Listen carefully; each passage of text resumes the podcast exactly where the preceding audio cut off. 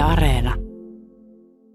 Puheen aamu paikan päällä Anna Kadi ja Juhani Kenttämaa. Tervetuloa siis puheen aamuun kirjailijat ja toimittajat Pontus Purokuru sekä Iida-Sofia Hirvonen. Kiitos. Kiitos. Te teitte ja julkaisitte useiden kirjoittajien yhteisponnistuksena 2020 koronakevästä sekä kesästä kertovan tällaisen tekstikokoelman, antologian nimeltä Tartunta.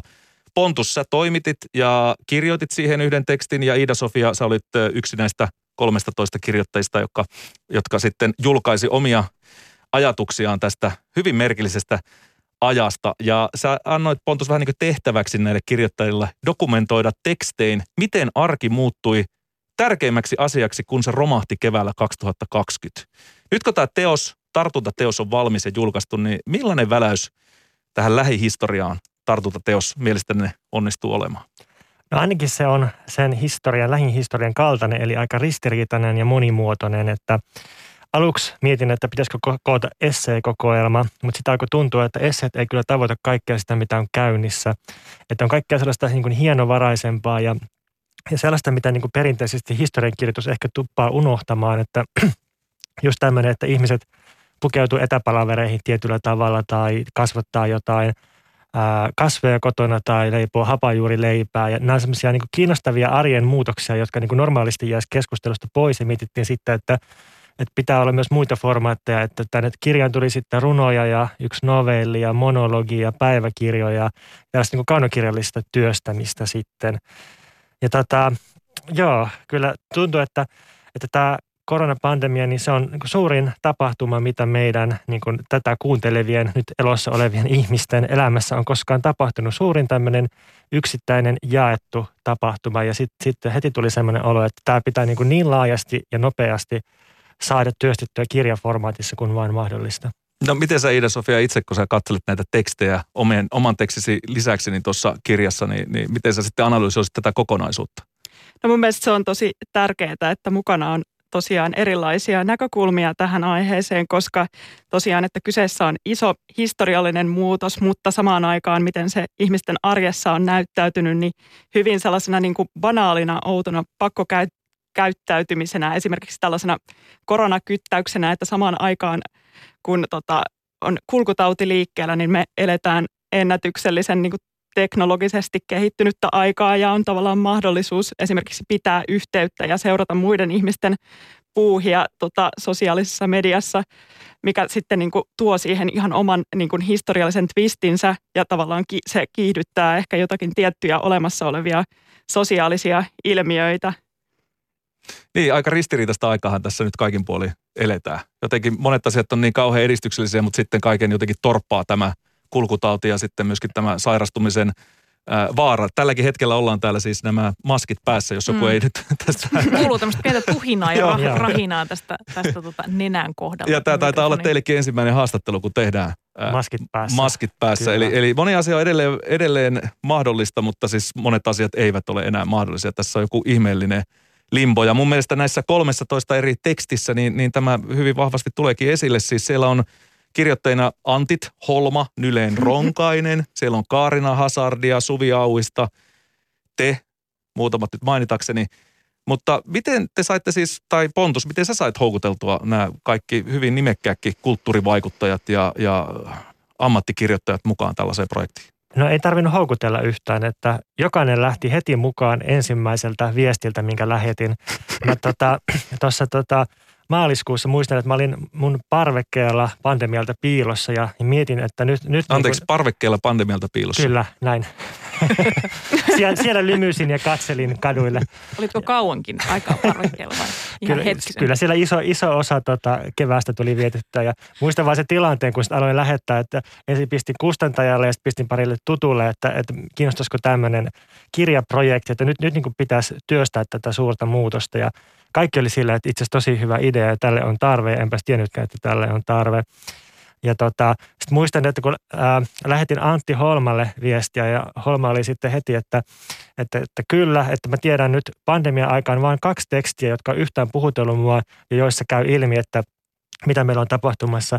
Ja toinen teksti oli Iida-Sofia Hirvosen se Live Jordan päiväkirja, jota se oli alkanut julkaista. Ja sitten toinen oli äh, homojen ryhmäseksikerhon pandemiatiedote New Yorkissa. Mm. Mun mielestä tämä Antti Holman esimerkki näistä kahdesta tekstistä kertoo hyvin, että, että kun on poikkeukselliset ajat käynnissä, niin silloin tota, pitää ehkä myös tutkia sitä poikkeuksellisista lähteistä. Tähän kuulostaa tosi niin kuin oudolta ja marginaalisilta, että toinen on niin kuin live journal, tämmöinen päiväkirja ja toinen, toinen on sitten joku ryhmäseksikerhon tiedote, mutta että just niissä saattaa olla se olennainen tästä ajasta.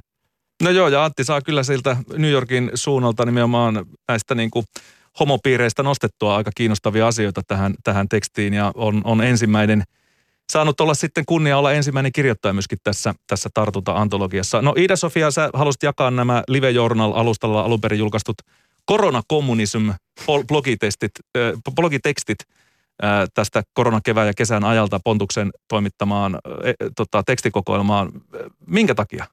No Pontus pyysi ja tota, Pontus on niin tota, vetovoimainen ajattelija, jonka ympärillä tapahtuu kaikenlaista mielenkiintoista, niin eihän siitä voi kieltäytyä, mutta myös siis miksi mä aloin tehdä sitä just nimenomaan Live Journal-päiväkirjaa oli ehkä se, että kun toi kriisi bläjähti päälle, niin silloin tota, ehkä jotenkin aistit vähän terävöityi ja alkoi niin kuin tarkkailemaan kaikkea, mitä niin kuin ympärillä näki ehkä ihmisten käytöksestä tai vaikka mainonnan tietyn kielen niin kuin rikkoontumisesta ja muuttumisesta ja tavallaan ihmisten niin kuin somepäivityksistä ja tällaisista.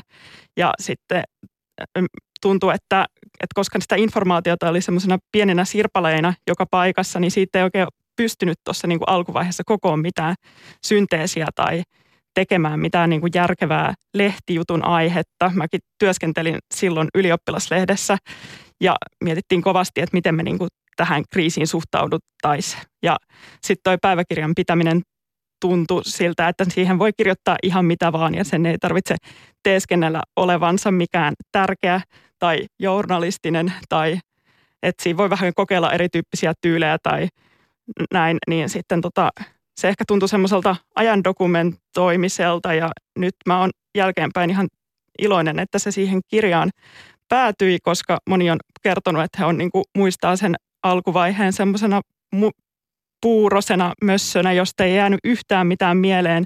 Ja sitten tavallaan tämä muutos, tavallaan kun muutoksia tapahtuu, niin ihmiset sopeutuu niihin ehkä siinä vähän paniikkitilassa, mutta ei välttämättä tajua jälkeenpäin, että millaisia kaikkia yksityiskohtia ja mikä se outouden fiilis siinä alkuvaiheessa on. Joo, itsekin sieltä bongasin ja muistin sun tekstien kautta muun muassa nämä drive-in strippiklubit, jota toit siinä esille, että tämmöinenkin ilmiö on ollut sekä koronaporno, joka on myöskin aika hämmentävä. Että aika, aika moisia asioitahan tämän niin kuin kevään aikana sitten ilmiötasolla tapahtui ja ihan hyvä, että näistä jotkut sitten tai hyvä ja hyvä, että joku muistuttaa, mutta tällaisia juttuja on kuitenkin tullut.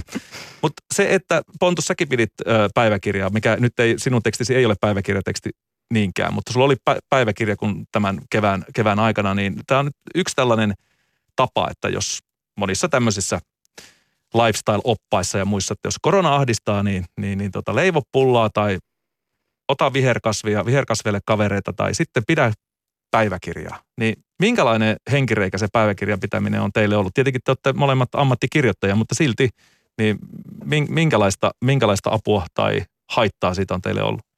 Kyllä se on semmoista kokemuksen työstämistä ja mä luulen, että se on myös – puuhastelua, että, että oli se sitten niitä kasvien kylvämistä tai, tai sen hapanjuurileivän leipomista tai päiväkirjan tekemistä, niin se on hyvä, että on joku semmoinen päivittäinen rutiini, jolla voi jotenkin hahmottaa aikaa ja ajan kulumista ja sitten ehkä nähdä myös jotain kehitystä, että sieltä ne kasvit versoo mullasta tai sitten merkit kasaantuu päiväkirjaan. Ja kyllä mulla ainakin on ollut kirjoittaminen ja päiväkirjan kirjoittaminen aina semmoinen, että mä vähän niin kuin tiedän, mitä mä ajattelen asioista tai mitä mä koen niin vasta sitten, kun mä jotenkin työstän niitä niin etäis, pienen etäisyyden päässä siihen päiväkirjaan. Niin usein sitten kirjoitankin sillä tavalla, että kasaan päiväkirjasta pohjamateriaalia ja työstän sitä sitten eteenpäin.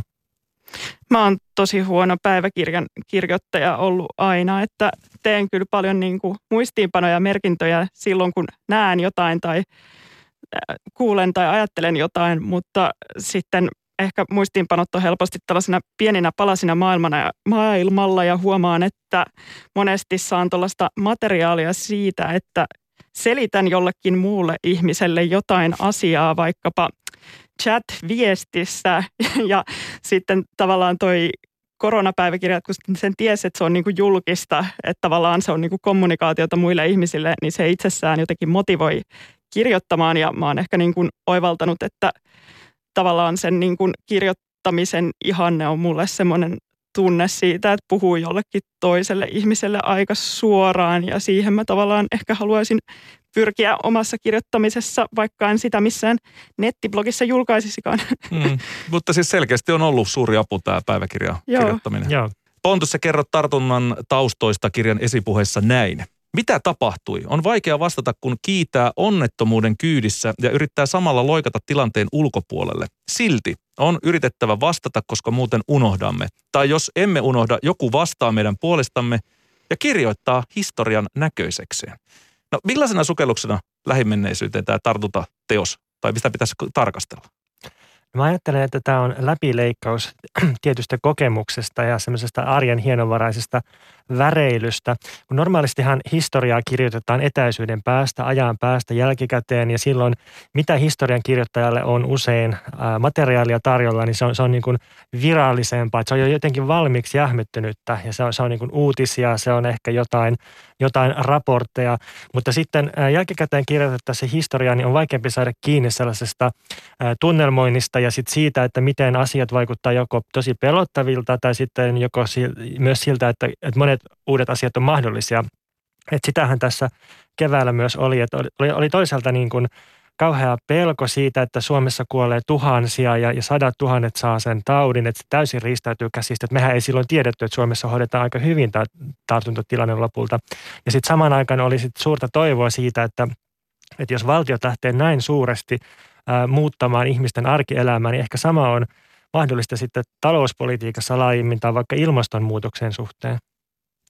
Niin tämä, tämä niin kuin, mahdollisuuksien väreilyn tallentaminen, niin se niin kuin oli se yksi lähtökohta. Ja kyllä mä näen, että siinä, niin kuin, siinä väreilyssä on onnistuttu nimenomaan. Niin, tämä kuitenkin kuulostaa, kun tätä lukee, ja itsekin on tässä tilanteessa, me kaikki ollaan tässä tilanteessa, niin että tämä on kuitenkin enemmän historikisia aikalaiskokemusten kirjaamista ja ihmisten, jotka, jo, joilla on sana hyvin hallussa ja teksti hallussa. miten tämmöinen aikalaiskokemusten kirjaaminen on verrattuna siihen, mitä tullaan kirjoittamaan historiankirjoihin? Miksi tämä on tärkeää? No mä toivon, että joku voi käyttää tätä aineistona sitten kirjoittaessa historiaa ehkä myöhemmin, ää, jos, jos tälleen kunnianhimoisesti sanoo. Mutta mä ehkä yhdistäisin tämän kirjan, jos miettii, että, että niin kuin minkälaisia ää, vertauskohtia tällä on historiassa tai mihin genreen tämä sijoittuu, niin, niin ihan tuonne niin kuin ruttokertomuksiin 1300-luvulta, että mietitään jotain Boccaccio Decamerone novellikokoelmaa, jossa ihmiset on ää, painut ää, ruttoa jonnekin tota, kertomaan kertomuksia toisilleen – tai, tai sitten jotain 1800-luvun eristyskertomuksia tai, tai tota yleisesti niin kuin sairaskertomukset, sairastumiskertomukset kirjallisuudessa, niin tämä ehkä menee jotenkin sinne. Ja nyt jos me luetaan jotain 1300-luvun kirjallisuutta, niin sillä voi olla annettavana nykyajallekin jotain, mikä on ehkä kiinnostavampaa kuin jos me luettaisiin jotain 1300-luvun tieteellistä tutkimusta tai tällaista historian kirjoitusta, niin mä uskon, että, että just tämmöinen tapa taltioida näitä kokemuksia, niin se saa ne kokemukset säilymään elävinä, toisin kuin joskus historian kirjoituksessa se on ehkä haasteellisempaa. No, miten sä Ida-Sofia kuvailisit tätä teosta ja 13 kirjoittaa luomaan maailmaa? Millaiseen se heittää lukijansa? No tavallaan Pontus aika hyvin tiivistikin tämän, tota, että niin kuin mikä siinä toistuu, eli arkikokemus ja sitten toisaalta semmoinen ää, semmoinen orastava ajatus siitä, että miten tämä niin kuin vaikuttaa tulevaisuuteen, että tavallaan tunne siitä, että tämä ehkä niin kuin tulee pysymään. Ja sitten mikä niin kuin mediassa toistui tosi paljon toi, että palataanko tästä normaaliin ja miten, niin se mitä ehkä tuossa kirjassakin käsitellään joissain teksteissä, niin on tavallaan semmoinen kysyminen tai miettiminen tai oivallus siitä, että mitä se normaali oikeastaan oli. Ja että niin kuin miten ehkä niin kuin erikoisia tai älyttömiä tapoja tai rutiineja tai etuoikeuksia niin kuin tälleen että suhteellisen turvallisilla keskiluokkaisilla suomalaisilla on ollut. Esimerkiksi viimeisen kymmenen vuoden aikana niin kuin vaikka mahdollisuus päästä lomamatkalle niin kuin edullisesti, edullisesti ja aika useinkin ja aika niin kuin nopealla tavallaan varoitusajalla tehdä jotain äkkilähtöjä. Ja sitten tavallaan tämän normaalin kyseenalaistaminen, että haluaako ihmiset välttämättä takas siihen, niin se tota, oli mun mielestä ihan kiinnostava sivujuonne. Yksi esimerkki viime ajoilta tästä normaalin kyseenalaistumisesta. On minusta ollut hyvä se, että nyt jos haluaa Suomesta matkustaa Taimaahan suomalainen tai minkä tahansa muun maalainen, niin saadakseen viisumin pitää osoittaa, että on ollut pankkitilillä 15 000 euroa vähintään puolen vuoden ajan. Ja mä seurasin nettikeskustelua tästä uutisesta, niin monet oli aivan todella järkyttyneitä, eikä meidän uskoa sitä, että, että suomalainen ei voi matkustaa johonkin tuttuun lomamaahan ilman tällaista niin kuin kohtalaisen suurta varallisuutta. Ja sitten tähän tuli sitten vastakommentteja, että että itse asiassa isolle osalle maailman väestöstä tämä on ollut aina se normitilanne, että nyt pandemia on vaan tuonut meillekin sen ja osoittanut sen meidän normaalin etuoikeuden matkustaa minne tahansa. Mutta toisaalta mun mielestä tuollaiseen muutospöhinään ei saa lähteä liian pahasti, koska tavallaan kun puhutaan nyt silleen, että Aa, nyt meidän elämä muuttuu ja nyt me tavallaan joudutaan keskiluokkaiset ihmiset kyseenalaistamaan, että mihin me ollaan totuttu, niin kuitenkin monet koronan tuomat niin kuin muutokset on esimerkiksi kiihdyttänyt vaan sitä niin kuin keskiluokan kurjistumistrendiä ja toisaalta niin kuin maailman rikkaimman prosentin irtaantumista täysin suurimman osan ihmisen todellisuudesta. Tai vaikka, että etätyötä on aika vaikea nähdä minään utoppisena asiana, vaikka se joillekin ihmisille, joilla on kiva asunto, niin se on aika mukavaa ja joka viihtyy yksin, että toisille se voi olla taas semmoisen niin viimeisten niin kuin sosiaalisten tai yhteisöllisten rakenteiden ja linnakkeiden niin kuin tuhoamista ja täydellistä niin kuin siirtymistä sellaisen perhepiirin ja tällaisen niin kuin yksityisten verkostojen ja ehkä joidenkin niin kuin, silleen suht kuormittuneiden niin kuin julkisten palveluiden piiriin. Että, niin. Mm, niin, tämä tuo vahvasti siis luokka epätasa-arvonkin esille tämä kirja ja nämä monet tekstit, mitä tässä, tässä kirjoitetaan, niin kuinka niin kuin radikaalin tai kuinka äh, suuren yhteiskunnallisen murroksen keskellä nyt tässä ollaan kevästä saakka teidän mielestä oltu? Minusta Iida Sofia, sanoi hyvin, että, että korona kiihdyttää ää, käynnissä olevia kehityskulkuja. Tota, yksi sellainen, mistä mä itse tässä kirjassa kirjoitan, on toi ää, kapseli, kapselin käsite tai kapselielämän käsite. Mun mielestä se on just kuva uudesta luokkajaosta. Eli kyse on siitä, että ää, ne ihmiset, joilla on varaa, eli siis keskiluokka ja varsinkin superrikkaat, niin ne kapseloituu tällaisiin omiin vähän niin kuin kupliinsa, semmoisiin kulutuskuoriin, joissa voi elää sellaista ihan mukavaa elämää, että, että ruokakuririt tuo ruokaa ja sitten katsotaan Netflixistä viidettä ja tehdään etätöitä. Ja sitten ne, joilla ei ole mahdollisuutta tähän, niin ne joutuisivat elämään kapselien ulkopuolella ja altistamaan itsensä. Siis ihmiset, jotka tekee suorittavaa työtä, usein maahanmuuttajataustaiset tai, tai niin kuin muuten rodullistetut ihmiset ja, ja työväenluokkaiset ihmiset, jotka sitten niin palvelee näitä, näitä niin kulutuskapseleita – että tämmöinen, tämmöinen niin kuin luokkakehitys on ollut kyllä käynnissä varmasti ennen pandemiaa, mutta tämä, tämä on sitä aika lailla kärjistänyt. Ja, ja sitten kiinnostavana uutisena näin, että, että yksityislentokoneiden, suihkukoneiden kysyntä on räjähtänyt tässä pandemian aikana, että superrikkaat voi sitten kapseloitua omiin merenrantohuviloihinsa ja lennellä yksityiskoneella niiden väliltä.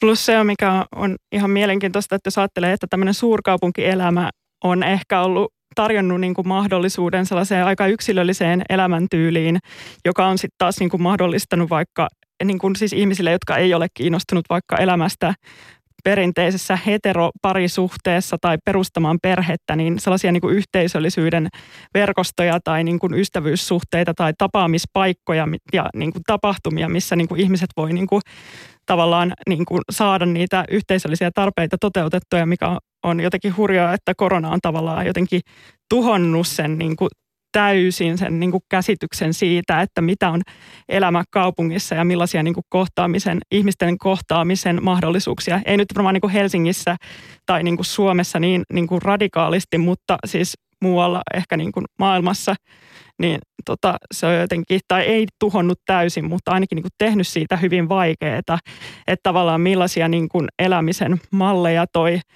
pandemiaturvallinen järjestely tukee ja niin kuin miten se niin kuin pitäisi huomioida.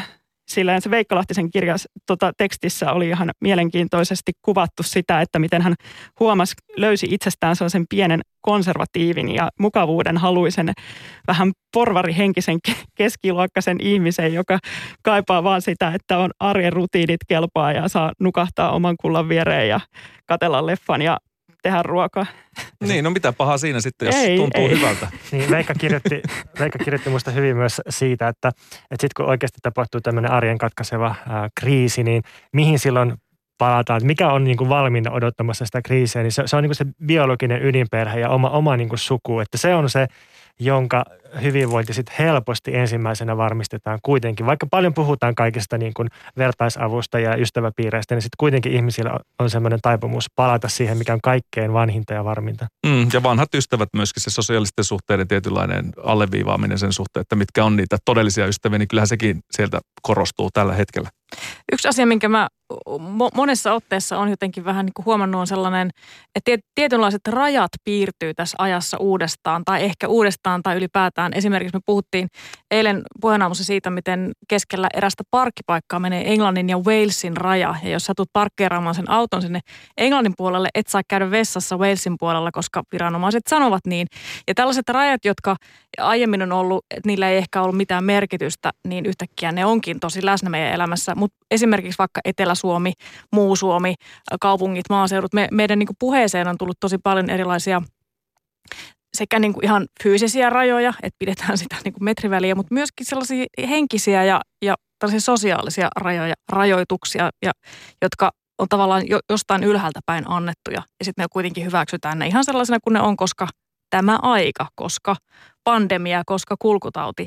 Ö, millaisiin tällaisiin rajanvetoihin tai rajan, rajojen uudelleen piirtymiseen te olette Iida-Sofia Pontus törmännyt? No tietysti on se, se niin kuin intiimin rajan vetäminen tai henkilökohtaisen tilan rajan vetäminen on tullut, tullut tota ihan eri tavalla. Että mä just on monen kaverin kanssa harmitellut, että Suomea saatiin just ainakin omiin kaveripiireihin istutettua tämmöinen halailukulttuuri ennen, ennen tätä koronaa. Ja nyt sitten kaikki parin metrin etäisyyden päästä harmittelee, että ei voi, ei voi halata. Ja sitten se tuntuu niin taas vähän vaikealta palata siihen. Ja sitten toinen on varmasti toi, mihin viittasit, eli ää, eri alueiden välinen rajanveto tai just tämä, että kuinka moni ajatteli asumansa Uusimaalle niin kuin tuli tämä Uudenmaan sulku tuossa keväällä. Niin ja sitten tavallaan joutuu ehkä niin kuin miettimään vähän kaikkien tekojen vaikutusta siihen niin kuin ehkä sosiaaliseen piiriin, jonka kanssa on päivittäin tekemisissä.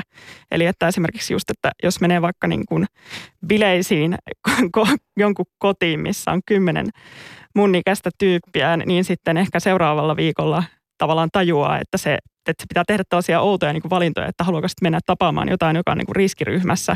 Ja siis tämmöinen niin kuin outo, niin kuin se tavallaan samaan aikaan se raja on niin kuin ulkoa annettu, mutta sitten kuitenkin elämme jossain määrin totta kai liberaalissa yhteiskunnassa, missä se raja pitää jotenkin neuvotella ja missä tulee outoja myös sosiaalisia kohtaamisia siitä, kun tavallaan toisen ihmisen säännöt tai toisen ihmisen ymmärrys siitä rajoista voi olla vähän erilainen kuin toisella. Mielestäni vaatii myös tiettyä sellaista, niin kuin, mikä minusta on niin kuin, tavallaan ehkä hyväkin asia on se, että se on ehkä niin kuin lisännyt sellaista tiettyä huomaavaisuutta, mikä suomalaisessa kulttuurissa ei ole välttämättä ollut, että ihmiset menee silleen vähän niin kuin putkessa niin kuin tekemään omia hommia eikä tarvitse miettiä sitä, mitä muut ajattelee, tosi yksilökeskeistä ja itsepärjäämisen korostamista.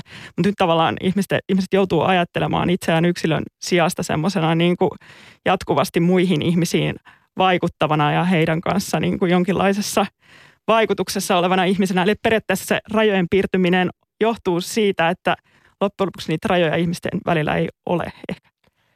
Puheen aamun vieraana äh, tartunta tekstikokoelman toimittanut ja siihen kirjoittanut Pontus Purokuru sekä yksi 13 äh, kirjoittajasta äh, toimittaja Iida-Sofia Hirvonen. Tässä äh, kokoelmassa on nyt mukana Antti Holma, Antti Nyleni ja te Karina Hazardia, Veikka Lahtisen mainitsitkin tuossa, siellä on Antti Ronkaista, Suvi Auista, Aino Vähäpesola ja niin poispäin. Mikä on sellainen teksti, joka jäi teillä parhaiten takaraivoon kummittelemaan? Voitte tietenkin omankin tekstin tässä vaiheessa nostaa esiin, mutta, mutta näistä muiden teksteistä.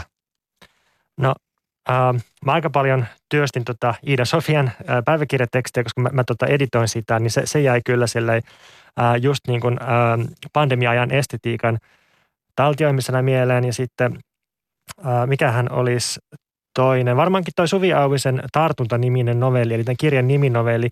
Se on aika hieno, tosi pitkä novelli, joka on kirjoitettu asuintalon näkökulmasta. Että se asuintalo alkaa ihmetellä, että mitä nämä kaikki ihmiset onkin yhtäkkiä kotona. Entä siitä Sofia, mikä sulle jäi mieleen noista? No, mulla jäi itse asiassa mieleen vähän vaikea kyllä valita yhtä, koska ne kaikki tekstit on tyyliltään ja tavallaan näkökulmaltaan niin erilaisia, mutta Antti Nylenin esse tuosta huokoisuudesta ja periaatteessa näistä rajoista ja ehkä niin kuin niiden piirtymisestä ja tietysti niin kuin elämän traagisuuden oivaltamisesta, kun tavallaan ehkä niin kuin semmoinen kuolema tai sen niin kuin pelko asettuu osaksi sellaista kollektiivista kokemusmaailmaa ja tietyn niin kuin tyyppinen kristillisen perinteen niin kuin, tai tavallaan tuollaisen teologisen ajattelun kautta sen jäsentäminen oli hyvin mielenkiintoista ja ehkä sellaista, mihin ei niin paljon törmää kuitenkaan missään – päivälehdessä, kun toimittajat ihmettelevät etäpalavereitaan ja ihmisen ikävää toisen luo. Aivan. No keväällä tämä pandemia iski ja vei meidät tähän uuteen kollektiiviseen ajanjaksoon ja tämä kesä toi vähän niin kuin helpotusta ja teidän tekstit pysähtyy sinne jonnekin alkukesään. Ää, ja, ja nyt kuitenkin tilanne on taas elänyt ja muuttunut, elämme syksyä. Minkälaisen tartunta ää, tekstin kirjoittaisitte nyt, jos pitäisi jatko-osaa tälle miettiä?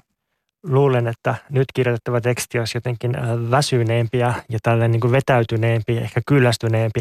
Keväällä oli monilla vielä semmoinen, just semmoinen muutospöhinä ja semmoinen, että, että kaikki muuttuu ja tähän on kiinnostavaa, että kun asiat romahtaa, niin sehän, sehän on niin kuin hirveän kiinnostavaa. Että katastrofissa on se, että se herättää pelkoa, mutta se herättää myös kiinnostusta ja ihailua. Ja nyt aika harvalla enää mitään ihailua tätä poikkeustilaa kohtaan, että uusimpien tietojen mukaan niin – EU-alueella rokotteita riittää kaikille ehkä vuonna 2022, että tämä, tämä vaan niin kuin venyy ja tämmöinen niin kuin välitilassa roikkuminen ja, ja tota asioiden loputon lykkääntyminen ja ajan korostuminen ja venyminen, niin se, se on varmaan se, mistä nyt tulisi erityisesti kirjoitettua. Joo, en välttämättä lähtisi, niin kun, jos tulisi nyt, että seuraava koronakirja, että missä se on teksti-idea, niin ehkä jättäisin väliin. Mä pikemminkin ajattelen, että ehkä toi korona-aiheena tulee näkymään monissa muissa teksteissä erilaisilla tavoilla tai ihmisten kirjoittamisen tavoissa, että siinä on hyvin paljon asioita, mitkä niin kuin ehkä saa jotenkin auttaa ehkä jäsentää sitä, niin kuin, sitä tiettyä niin kuin mallia, mille niin kuin yhteiskunta on ollut perustunut ennen tätä ja tämän jälkeen ja näin, mutta itse niin korona-aiheena ei ole kauhean mielenkiintoinen. Ja tavallaan onkin jännä huomata itsekin, että ei niin kuin samaan aikaan kuin silloin keväällä oli ihan silleen, että tietenkin on semmoinen niin kuin uutispöhinä just, että nyt tapahtuu, nyt tapahtuu, refreshataan, katsotaan, kun hallitus tiedottaa. Ja sitten vähän semmoinen niin kuin arvokas, harras, juhlallinen fiilis. Ja nyt on silleen, että tavallaan se on vähän niin kuin semmoista perusbulkkia ja ehkä niin kuin, mitä niin kuin kaipaisin, niin olisi ehkä sitten jotain niin kuin oikeasti syvempiä analyysejä yhteiskunnasta tai eri siitä, miten niin kuin korona vaikuttaa eri ihmisryhmiin ja tota, siis kaikkia kuitenkin yllättäviä vaikutuksia, sivuvaikutuksia tulee varmasti olemaan, niin kuin vaikka nämä mielen terveysasiat nuorison kohdalla. Niin, kyllä sitä hoito, hoitokuormaa äh, kasvaa ja muuta vastaavaa. Tässä on paljon uhkia. On puhuttu myöskin tämmöistä kultaisesta mahdollisuuksesta muuttaa yh- yhteiskunnan ja esimerkiksi ympäristön suhtautumisen ja tuhoamisen suuntaan. Näettekö te tässä kuitenkin edelleen paljon toivoa tässä äh, korona-ajassa, vaikka tässä nyt aika syvissä vesissä vellotaankin näin syksyllä?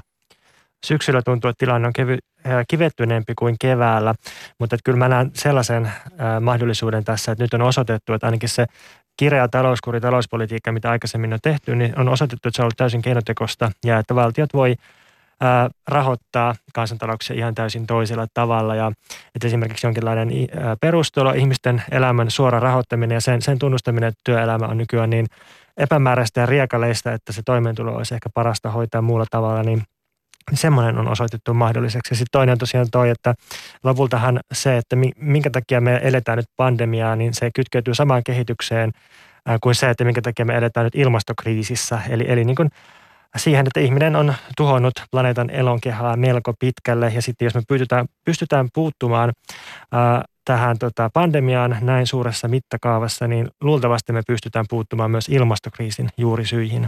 Mikä on toivon kipinä Ida-Sofia Hirvoselle? No toi EUn elpymisväline kanssa, eli sama aihe, eli mitä niin kuin suomalaiset kuitenkin aika paljon tai Suomessa aika paljon paheksuttiinkin, että nyt mennään ottamaan velkaa ja elättämään kaikkia velaksi, mutta mikä on niin kuin semmoinen pelottava kehityskulku, ehkä tätä helpompi miettiä käänteisen kautta, niin on se tavallaan semmoinen niin kuin täydellinen niin kuin kansallisvaltio kansallisvaltiotasolle vetäytyminen, jossa ei ole niin kuin mitään solidaarisuutta tai niin kuin muita maita kohtaan, niin sen takia tuommoinen ehkä niin kuin Euroopan yhtenäinen strategia tai niin kuin tukea niin kuin ihmisiä tai semmoiset niin yhteiset niin kuin linjaukset vaikka niin kuin tästä, että velkaa voidaan ottaa, jotta niin kuin ihmisten elämä on turvattua, vaikka he, eikä niin kuin neuvoa heitä, niin kuin vaikka perustakaa nyt yritys, joka sopeutuu näihin koronassa muuttuneisiin tarpeisiin, että kyllä, kyllä ihmiset keksii ja tota, tai että kurjistuminen olisi niin kuin jotenkin välttämätöntä, niin se on ihan tota, tavallaan toivoa luova kehityskulku, mutta toisaalta niin kuin en, enpäs, e, e, mä en niin kuin pidä välttämättä toivon käsitettä kauhean tärkeänä itsessään, vaan pikemminkin siihen, että ihmisten pitäisi tavallaan taistella niiden muutosten puolesta, joihin he uskovat itse, että niin. Esseekokoelma, anteeksi, ei esseekokoelma, vaan tekstikokoelma, koska tässä on myöskin runoja ja paljon muutakin tekstiä. Se on nimeltä Tartunta ja nyt hyvin varustellussa kirjakaupassa sekä kirjastoissa. Ehkäpä jostain divaristakin saattaa jo löytyä, kun se on viime viikolla julkaistu. Kiitoksia Pontus Purokuru ja Iida-Sofia Hirvonen tästä hetkestä. Kiitos. Kiitos.